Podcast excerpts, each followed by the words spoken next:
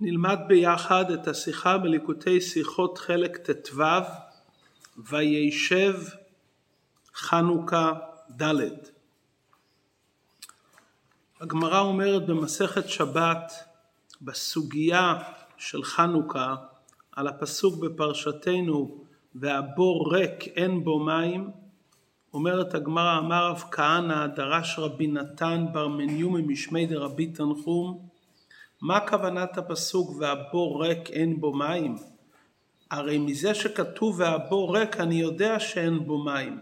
מדוע נאמר אין בו מים? מים אין בו, אבל נחשים ועקרבים יש בו. בפשטות דברי הגמרא הובאו כי הגמרא דורשת כמה דרשות בשם בעל הדרשה הקודמת. אבל בוודאי שיש דיוק מדוע הגמרא מביאה את הדרשה הזו בסוגיה שלמדים בנוגע לחנוכה. חז"ל אומרים אין מים אלא תורה. כלומר המילה מים כשם שמים מרבים את הצמאון, כך התורה היא מרבה את הצמאון של הנשמה. כשהתורה אומרת הבור ריק, אז מובא על זה במדרש, בור ריק, נתרקן בורו של יעקב, אין בו מים, אין בו דברי תורה שנמשלו למים. כלומר, כוונת הדברים לפי הפירוש הפנימי, בפרט שהמדרש מביא את זה כשני פירושים, כשאדם עומד במצב שאין בו דברי תורה, שאין בו מים, בדרך ממילא נחשים ועקרבים יש בו. אין ממוצע ביניהם. כלומר, החיסרון מדברי תורה זה לא רק שאין לו תורה, אבל הוא יכול להיות מלא מדברי הרשות. ברגע שחסר לו דברי תורה, בדרך ממילא באים נחשים ועקרבים, כלומר באים דברים שהם הפך הקדושה ומנגדים לקדושה. זה מזכיר לנו את הפירוש של הבעל שם טוב על הפסוק וסרתם ועבדתם שאומרים בקריאת שמע אומר הבעל שם טוב שאדם מפריד את עצמו מהשם יתברך ומיד עובד עבודה זרה, אין ממוצע. כלומר או שנמצאים באחדות השם שהוא כל כולו הוא כל המציאות כולה ואם האדם מפריד את עצמו אז באותו רגע בדקות הוא עובד עבודה זרה. לכן התורה לא כתבה בפירוש שבבור היה נחשים ועקרבים, זו תוצאה ברורה שאם אין מים בבור בדרך ממילא יש נחשים ועקרבים. בענייננו, מכירת יוסף נגרמה מדבר שהיה פה אין מים, היה חסר פה בעניין של תורה. ומכיוון שהיה חסר בתורה באופן הראוי, בדרך ממילא יכל להיות עניין בלתי רצוי כמכירת יוסף. עד כאן דברי המדרש. הדברים דורשים ביאור. דברי הבעל שם טוב וסרתם ועבדתם, אדם שר מדבקות גלויה בהשם, אז יש פה עניין של עבודה זרה בדקות. כי למדנו הרי שהקדוש ברוך הוא המציאות כולה, אז אם האדם שר מהדבקות מהשם, הוא באמת מתחיל עניין של עבודה זרה בדקות. אבל אם חסר לאדם בלימוד תורה, בדרך ממילא מתהווה נחשים ועקרבים, דבר שהוא מנגד לתורה, מדוע?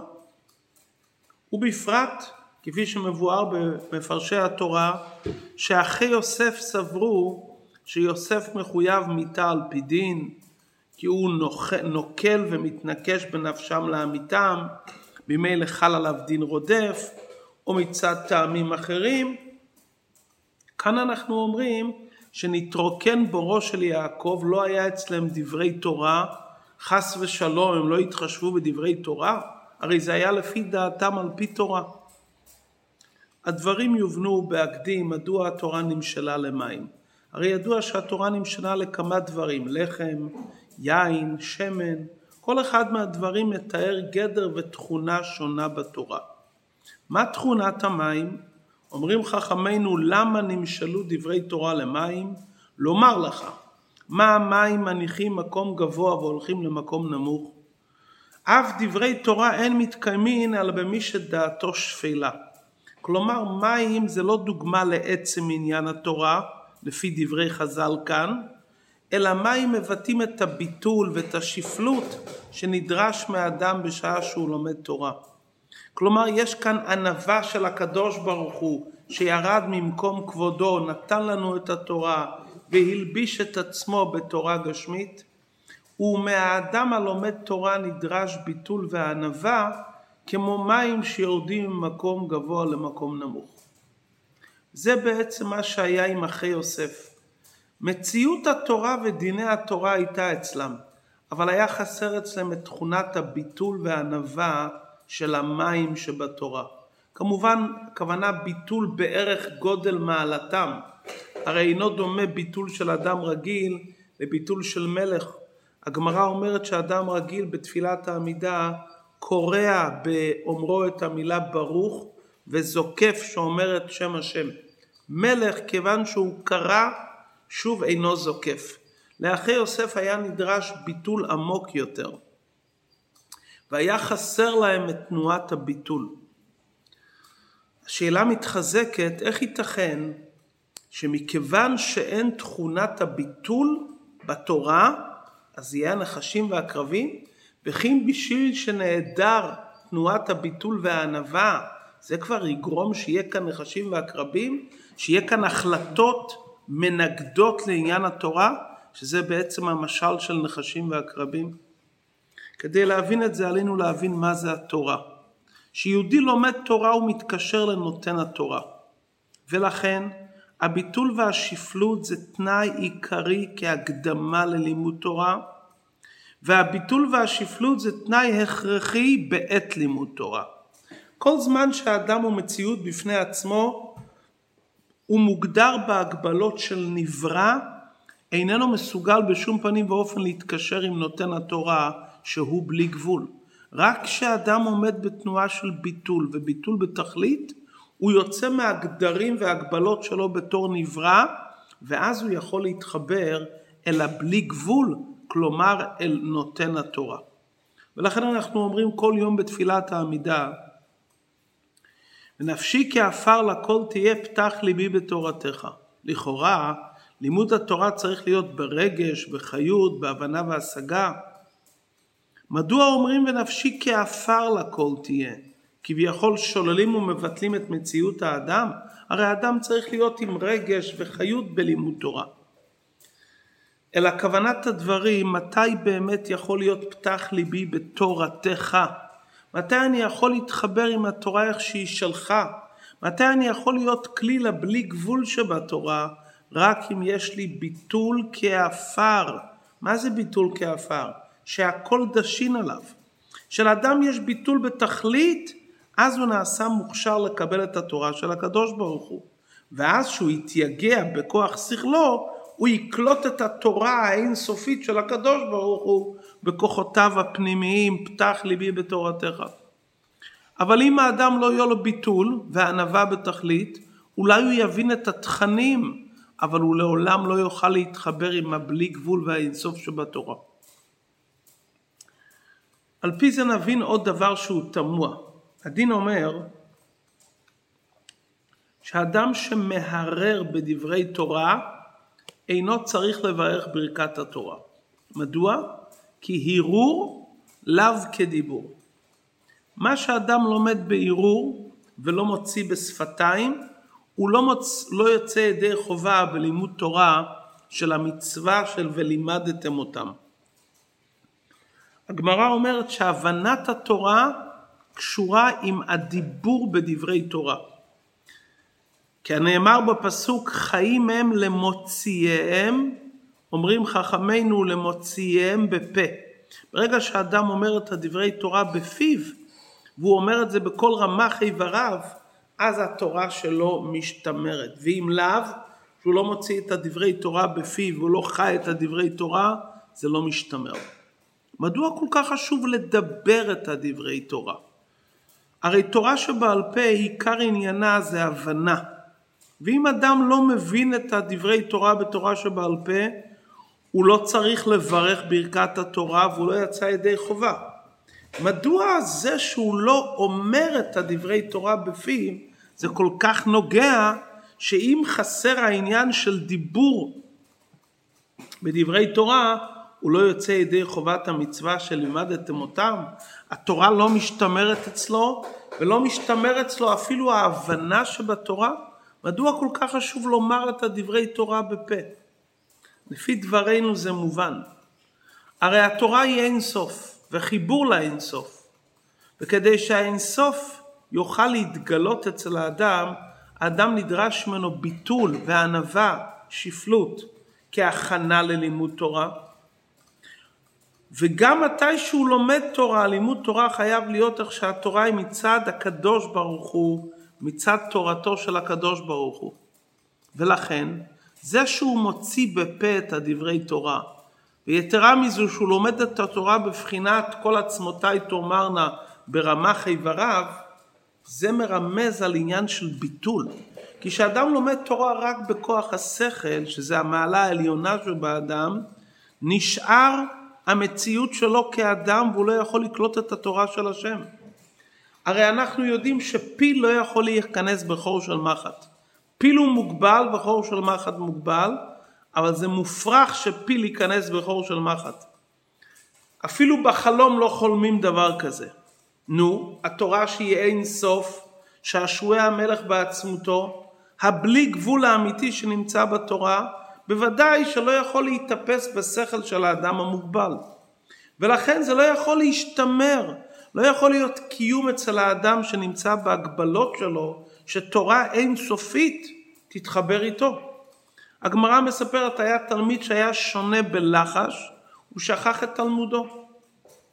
רק כשאדם לומד את התורה בפה וברמ"ח איבדריו, שהם למטה מהשכל, והשכל הרי הוא מעלת האדם. אז כשאדם מבטל את עצמו ואומר את הדברי תורה בפיו, הוא מבטל את עצמו לקדושת התורה, לאינסוף שבתורה, והוא לא סומך רק על שכלו שמבין את הדברים, שזה החלק העליון של האדם, אלא הוא אומר את זה בפה ובכל רמ"ח איבריו, הביטול הזה של האדם נותן לו את היכולת שהקדוש ברוך הוא שהוא בלי גבול ייקלט בפנימיותו ואז תורתו משתמרת. כלומר עלינו להיות בביטול לפני לימוד תורה, בשעת לימוד תורה, כי כוונת הדברים שהאינסוף יוכל להתאחד עם שכל ומוח האדם. עכשיו נבין מה הכוונה, מה אם אין בו המלחשים והקרבים יש בו. אם חסר את התנועה של הביטול לנותן התורה, אז אין כאן משהו באמצע. אם חסר ביטול לנותן התורה, הוא לא יכול לכוון לרצונו של נותן התורה. אם יש לו ביטול, יש לו את תנועת המים שעניינם ענווה ושפלות, מניחים מקום גבוה והולכים למקום נמוך, הוא יכול לכוון לאמיתתה של תורה. אבל אם חסר לו את הביטול והענווה, אז אין לו שייכות לנותן התורה.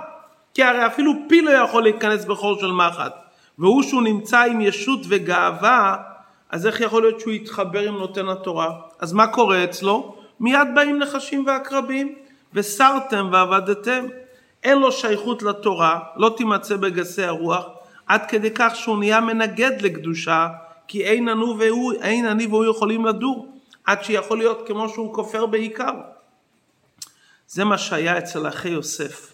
בערך מעלתם הנפלאה היה חסר אצלם את הביטול, ולכן הפסק דין שלהם שהיה על פי תורה, שהם סברו שיוסף חייב מיתה על פי דין, זה לא היה מכוון לרצון העליון. כי מה היה חסר אצלם?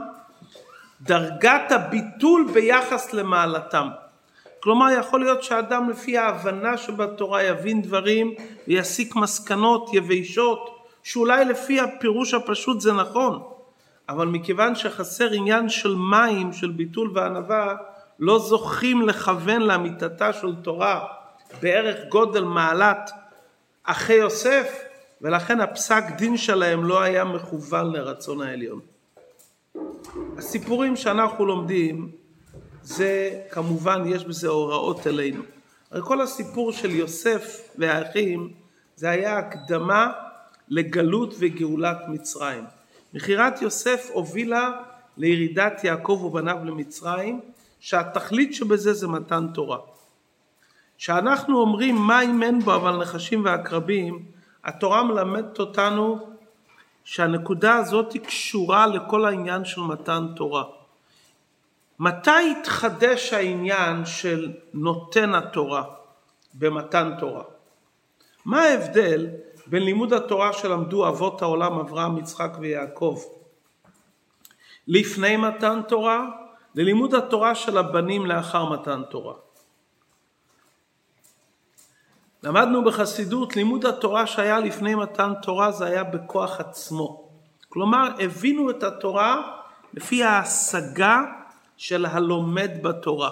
כמה שנברא יכול לתפוס ולהבין את דברי התורה. כי הקדוש ברוך הוא בעצמו לא היה בתורה לפני מתן תורה, הוא התגלה בתורה רק באופן מוגבל. מה קרה במתן תורה? ונתן לנו את תורתו. הקדוש ברוך הוא כמו שהוא בתוך עצמו, שעשועי המלך בעצמותו, הבלי גבול של הקדוש ברוך הוא, הקדוש ברוך הוא נתן במתנה לכל יהודי, שלכן כל יהודי מחויב כל יום בברכת התורה, והוא אומר נותן התורה. כלומר בשעת מתן תורה הקדוש ברוך הוא נתן לנו לא את הגבול האלוקי שבתורה, אלא את האין סוף, את בחינת המתנה שבתורה, את נותן התורה. ועל פי זה נבין גם מאמר חז"ל, חכמינו אומרים בהתחלה משה רבינו היה לומד תורה ומשככה עד שניתנה לו במתנה. למה משה רבינו שכח את התורה? למה לא מצינו שאבות העולם שכחו את הדברי תורה? הפוך, על אבות העולם כתוב מימיהם של אבותינו לא פרשה ישיבה. כלומר, לא רק שהם לא שכחו את הלימוד, הם כל הזמן היו עסוקים בלימוד תורה. איך יכול להיות שדווקא אחרי מתן תורה, משה רבינו היה לומד תורה ושוכח את התורה? כוונת הדברים עמוקה מאוד. לפני מתן תורה, התורה הייתה בערך הבריאה. בתורה התגלה רק אור אלוקים מוגבל. אור אלוקים מוגבל יכול להיקלט בפנימיות הנבראים מצידם. במתן תורה הקדוש ברוך הוא נתן למשה תורתו, כפי שהתורה היא לגמרי למעלה מהבריאה. איך שנברא לא יכול לקלוט אותה בכוח עצמו. ולכן משה, משה רבנו שכח כי איך שהתורה היא בלי גבול, נברא מוגבל לא יכול לקבל. מה עשה הקדוש ברוך הוא? נתן לו את זה במתנה. הקדוש ברוך הוא שהוא כל יכול, ובכוחו לחבר בלי גבול וגבול, נתן את התורה הבלתי מוגבלת למשה במתנה. כל הנותן בעין יפה נותן, שמשה רבינו יוכל לקלוט את התורה. האבות לא שכחו את התורה כי היה להם את התורה איך שהיא לפני מתן תורה. איך שהתורה מצד הגבול שבתורה, מצד החוכמה של התורה, אבל לא מצד הכתר והאינסוף שבתורה. משה זכה לתורה איך שהיא בבחינת אינסוף, ולכן מצד עצמו, מצד הנברא הוא שוכח את זה. לולי זה שהקדוש ברוך הוא נותן לו במתנה. איך זה אצל כל אחד מאיתנו? הקדוש ברוך הוא נותן לכל יהודי את התורה במתנה, שתיקלט אצלו בפנימיות. כפי שאומרים בברכת התורה שצריכים לומרה כל בוקר, ונתן לנו את תורתו. אבל היות והקדוש ברוך הוא רוצה שאנחנו בתור נבראים יהיה לנו חלק בזה, כי הקדוש ברוך הוא רוצה שכל הדברים שהוא נותן מנמעלה יבואו לא בבחינת נעמא דכיסופא, לא בבחינת לחם בושה, אלא שאדם יעשה עבודה וכלי. לכן הקדוש ברוך הוא מבקש שהאדם יהיה מוכרח לעשות משהו מצידו. מהו הדבר הקטן שהאדם עושה מצידו כדי שהוא יוכל לקלוט את התורה האינסופית? זה הביטול לפני לימוד התורה, הביטול בשעת לימוד התורה. הוא יוצא מהגבלות שלו, אז הוא יכול להיות כלי מצידו לעניין של האינסוף שבתורה ונתן לנו את תורתו. עכשיו נבין את קשר הדברים לחנוכה. אמרנו שהסוגיה הזאת בתלמוד, הדרשה מים אין בו והבור ריק מים אין בו אבל נחשים ועקרבים יש בו מובא בתלמוד בסוגיה של חנוכה במסכת שבת. מה הקשר לחנוכה? ידוע שמלחמת היוונים הייתה להשכיחם תורתך לא את עצם החוכמה. לא היה אכפת להם שיהודים ילמדו תורה כחוכמה ושכל. הם רצו לנתק אותם מזה שיש את תורת השם, את האינסוף שבתורה. לכן הם טימאו את כל השמנים שבהיכל ולא איבדו את השמנים. שמן הרי מרמז לבחינת החוכמה. היוונים הסכימו שעם ישראל יהיה להם את החוכמה, אבל שזה יהיה שמן טמא חס ושלום. שזה לא יהיה קשור לקדושת התורה לנותן התורה. עשה הקדוש ברוך הוא נס, מצאו פח שמן טהור, למרות שמצד הדין היבש טומאה הותרה בציבור, מותר להדליק מנורה בשמן טמא. אבל מכיוון שעם ישראל מסרו את נפשם, לכן התוכן של הניצחון היה שמן טהור. זה בדיוק מה שדיברנו לעיל. יכול להיות מים של תורה, אבל בלי תנועת הביטול לנותן התורה, ואז בתוך המים יש נחשים ועקרבים. בחנוכה עם ישראל רצו שלא יהיה תרמודאי, הם רצו שהשמן יהיה טהור כדי שלא יהיה אפשרות למרידה, שלא יהיה אפשרות לדבר בלתי רצוי של סרתם ועבדתם. אז הם במסירות נפש רצו שמן טהור, הם רצו שהחוכמה תהיה דבוקה להשם, שיהיה ביטול, ולכן שהשמן יהיה ללא שום היתרים, שיהיה שמן טהור. ואז הם זכו לנס כזה גדול. הכוח של נרות חנוכה זה להאיר את החוץ, עד דקליה רגלה דתרמודאי. אפילו אותו האומה שנקראת מורדים, גם הם מתכלים מהשוק, עד שחשקת הגלות מאירה ומביאים את הגאולה האמיתית והשלמה. כלומר, כשם שכאן אנחנו למדים שצריכים שיהיה תנועת המים בלימוד התורה ורק אז הדברי תורה הם באמת מכוונים לרצון העליון, זה היה בעצם מלחמת החשמונאים. נלחמו שהתורה תהיה טהורה, שתהיה מכוונת לרצון העליון. אם כן למסקנה, יכול להיות מצב שיהודי מבין תורה, אבל אין לו את הנותן התורה, אין לו את האינסוף שבתורה. כי להיות מחובר לאינסוף שבתורה, שזה עיקרה של התורה, נותן התורה, חייב להיות ביטול וביטול בתכלית. ואם לא, יכול להיות שהוא יגיד הרבה דברי תורה, אבל יהיה בזה הרבה נחשים. כלומר, הוא יגיד דברי תורה והוא יפסוק כביכול, אבל זה לא יהיה מכוון לרצון השם. חנוכה זה חג של ביטול מסירות נפש, שמן טהור, שגורם, שקל ירג לידי תרמודאי, שלא יהיה עניין של מרידה בהשם, ואדרבה, יאיר את חושך הגלות בקרוב ממש.